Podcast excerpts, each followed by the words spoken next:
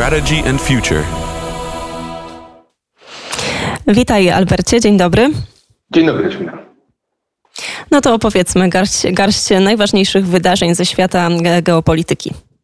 Dobrze, tak zrobię. Zaczynamy od portu, od portu Wilhelmshaven w Niemczech, z którego w ostatni poniedziałek wypłynęła należąca do niemieckiej marynarki wojennej fregata Bayern.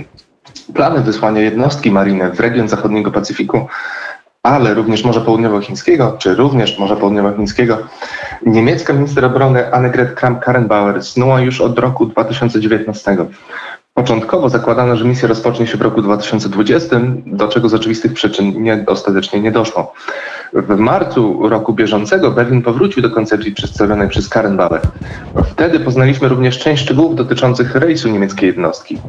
Już wtedy, już w marcu Niemcy jednoznacznie stwierdzili, że Bayer nie wpłynie w strefę wód terytorialnych, a więc 12 mil morskich od lądu, jakichkolwiek formacji i wysp na Morzu Południowochińskich, co do których rości sobie pretensje Pekin. Niemiecki MON informuje, że podczas swojej misji Bayern zawinie do 12 portów. Będą to m.in. Djibouti, Diego Garcia, Perth, Tokio, Szanghaj, Saigon czy Singapur. Wizyta w Szanghaju jest szczególnie interesująca, zdaniem, ponieważ zdaniem wielu komentatorów jest taką wykonaną z iście niemiecką gracją, próbą mania ciastka i zjedzenia ciastka, jak to się mówi. Jest tak dlatego, że z jednej strony ma to być niskokosztowa, a przynajmniej z pewnością na to liczy w Berlinie, okazję do zapunktowania u Amerykanów. Dlatego też opisując cenę misji fregaty niemieckiej, on mówi wiele o ochronie, praw, o ochronie prawa międzynarodowego i wolności żeglugi, przede wszystkim w kontekście konwencji UNCLOS, czy też o wzmacnianiu bezpieczeństwa w regionie Indo-Pacyfiku. Jednocześnie roztropnie Niemcy starali się nie zaniedbać odpowiedniej komunikacji w kontaktach z Chinami. Próbując nie doprowadzić do zaostrzenia relacji z Pekinem, Berlin oprócz złożenia wspomnianej już obietnicy o nie przekraczaniu strefy 12 mil morskich, zdecydował się również zmodyfikować trasę fregaty, aby prowadziła ona w kierunku odwrotnym do wskazówek zegara. Tak więc Bayern najpierw odwiedzi Diego Garcia czy Perth, aby następnie dać się do Tokio i wreszcie w grudniu wpłynąć na wody Morza Południowochińskiego. Dlaczego trasę zmodyfikowano? Otóż zdaniem Chatham House przede wszystkim po to, aby upewnić się, że Bayer nie będzie przybywał na tym akwenie równocześnie z brytyjską grupą lotniskowcową, e, czy też podczas innych treningów e, wojsk NATO czy wojsk amerykańskich. A tym samym uniknąć niezręcznej sytuacji, gdy sojusznicy Berlina zapraszają niemiecką jednostkę do wspólnych ćwiczeń, na co ten nie ma najwyraźniej większej ochoty. Po drugie, dzięki temu zabiegowi wizyta w Szanghaju będzie mieć miejsce przed wpłynięciem fregaty na Morze Południowochińskie, a w związku z tym może być interpretowana jako swoista próba, otrzym próba otrzymania zgody Chin na tranzyt, a tym samym nie bezpośrednie uznanie roszczeń terytorialnych państwa środka do, do Morza Południowochińskiego i do formacji i wysp, które się znajdują na tym akwenie. W planach rejsu niemieckiej fregaty brak na razie wzmianek o możliwym tranzycie przez cieśninę tajwańską, ćwiczenia z US Navy czy z marynarką wojenną Japonii i to pomimo faktu, że japoński minister obrony zapraszał Niemców do wzięcia w nich udziału. Jest za to zapowiedź ścisłego trzymania się przez Bayern szlaków morskich. No i wreszcie wspomniane już zaanonsowanie zamiaru zamknięcia do portu w Szanghaju. Jeżeli jednak Niemcy liczyli, że ich przebiegły plan zadowolenia Amerykanów przy jednoczesnym puszczeniu oka do Chińczyków pozwoli im dalej wygodnie siedzieć na płocie, to troszkę się przeliczyli.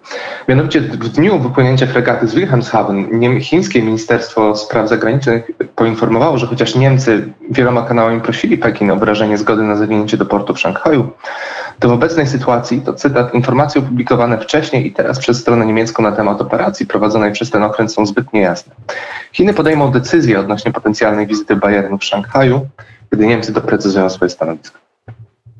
Zanim jednak w związku z dyplomatycznymi manewrami wokół misji Bayernu ktoś oskarży Niemców o kunktatorstwo, śpieszymy donieść, że nie tylko Niemcy, ale i Brytyjczycy stąpają ostrożnie.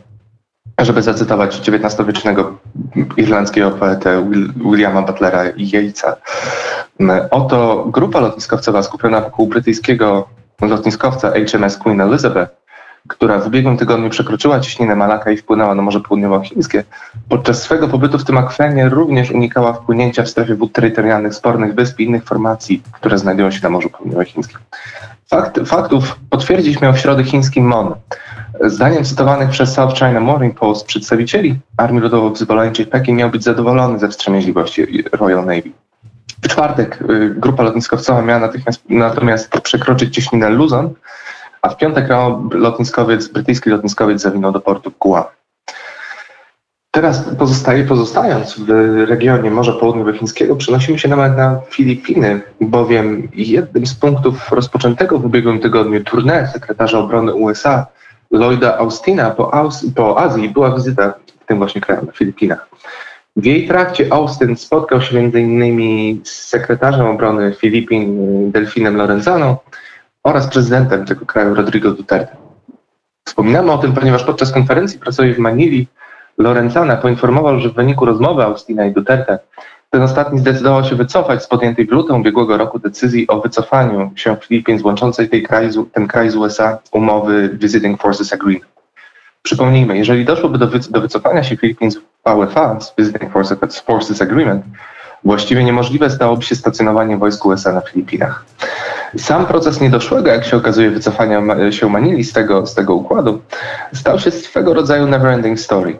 Manila wciąż odkładała ostateczną decyzję o zakończeniu porozumienia, a sam Duterte przedstawiał to nowe, coraz to nowe warunki, które Waszyngton musiałby spełnić, jeżeli umowa miałaby zostać odnowiona.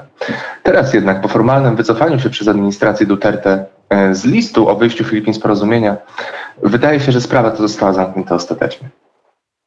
Ciekawe czas, czasy nastały również na Morzu Arabskim. 29 lipca Mercer Street, pływający pod libijską, liberyjską, przepraszam, banderą tankowiec należący do firmy Zodiac Maritime, której właścicielem jest izraelski miliarder Eyal Ofer, stał się ofiarą drona kamikaze. W momencie ataku, w którym zginęło dwóch członków załogi Mercer Street, e, jednostka ta miała znajdować się 86 mil morskich od omańskiego portu Dukm. Tel Awiw niemal natychmiast oskarżył atak Iran. Komentując atak minister obrony Izraela Benny Gantz, stwierdził, że jego kraj znalazł się w momencie, gdy konieczne staje się przedsięwzięcie działań zbrojnych wobec Iranu. Do grona państw oskarżających Teheran o przeprowadzenie ataku dołączyły wkrótce również Stany Zjednoczone oraz Wielka Brytania. Wielka Brytania innymi dlatego, że na pokładzie Mercy Street znajdował się e, jednym z, jednym z członków załogi Mercy Street, który zginął w ataku, był, był obywatel Wielkiej Brytanii, który wcześniej był żołnierzem jej królewskiej mości. Waszyngton ustami sekretarza stanu Antoniego Blinkena zapowiedział również kolektywną odpowiedź na atak. Pięć dni później natomiast, we wtorek 3 sierpnia, Oman poinformował, że na wschód od ciśniny Ormus doszło do próby porwania pływającego pod panamską banderą tankowca o wdzięcznej nazwie Asfaltowa Księżniczka. Oficjalnie nazywa się ten okręt Asphalt Princess, który przewoził, jak można się domyślić, asfalt. Zarówno Departament Stanu USA, jak i brytyjski Home Office potwierdziły, że wiedzą o incydencie, uważają go za porwanie oraz są zdania, że za akcję odpowiedzialni są Irańczycy bądź sprzymierzone z nimi siły. Mniej więcej w tym samym czasie cztery inne tankowce znajdujące się w pobliżu Asphalt Princess miały wysłać komunikat wskazujący na możliwą utratę kontroli. To jest komunikat not under command nad jednostką. Nie jest jednak jasne, czy chodziło o porwanie, czy też na przykład o nagłą utratę napędu. To byłoby jednak dość zaskakujące, jako że miało to miejsce aż na czterech okrętach jednocześnie. Ostatecznie, jak poinformowało brytyjskie biuro operacji morskich, incydent na Asphalt Princess zakończył się opuszczeniem pokładu tankowca przez porywaczy. Rzecznik prasowy irańskich sił zbrojnych zaprzeczył jeszcze we wtorek, jakoby Irańczycy mieli cokolwiek wspólnego z incydentem na, tym, na, tym, e, na tej jednostce. Jego zdaniem doniesienia z Morza Arabskiego są przykładem wojny psychologicznej, która ma na celu przygotowanie gruntu pod kolejne agresywne działania wobec Iranu. Z kolei w ubiegłą środę na terytorium północnego Izraela spaść miały trzy rakiety wystrzelone z terytorium Libanu. W odpowiedzi na atak w nocy ze środy na czwartek izraelskie lotnictwo przeprowadziło naloty na cele w południowym Libanie. Była to pierwsza tego typu operacja sił izraelskich od 2006 roku. Z kolei w odpowiedzi na tę odpowiedź Hezbollah miał wystrzelić jeszcze w piątek kolejnych kilkadziesiąt rakiet w kierunku izraelskich sił stacjonujących na północy kraju. Jednocześnie Hezbollah stwierdził w komunikacie, że pociski wycelowane były w tereny w pobliżu pozycji IDF, a nie w nie same, co trudno interpretować inaczej niż jako sygnał gotowości do deeskalacji konfliktu. W ostatnim weekly brief informowaliśmy również o sytuacji na granicy białorusko-litewskiej, gdzie niezmiennie trwa kryzys sztucznie wywołany, kryzys uchodźczy. Przypomnijmy, że o ile w poprzednim roku granicę tę nielegalnie przekroczyło 81 osób, to w tym roku do, do sierpnia e, granice pomiędzy Białorusią a Litwą przekroczyły już ponad 4200 migrantów. E, w reakcji na to Litwa zmieniła prawo, zwiększając e, plenipotencję czy, czy, czy, czy prawa mm, Straży Granicznej. Pisaliśmy również o ćwiczeniach Zapad, o przygotowaniach do ćwiczeń Zapad, które po raz kolejny wydają się być jednymi z największych w historii i, i znacznie większych niż na przykład te, które miały miejsce w 2017 roku. Jeżeli natomiast chcieliby Państwo dowiedzieć się więcej zarówno o ćwiczeniach Zapad, czy o sytuacji na granicy białorusko-litewskiej, zachęcam do lektury Weekly Brief na naszej stronie internetowej na strategyandfuture.org. Dziękuję.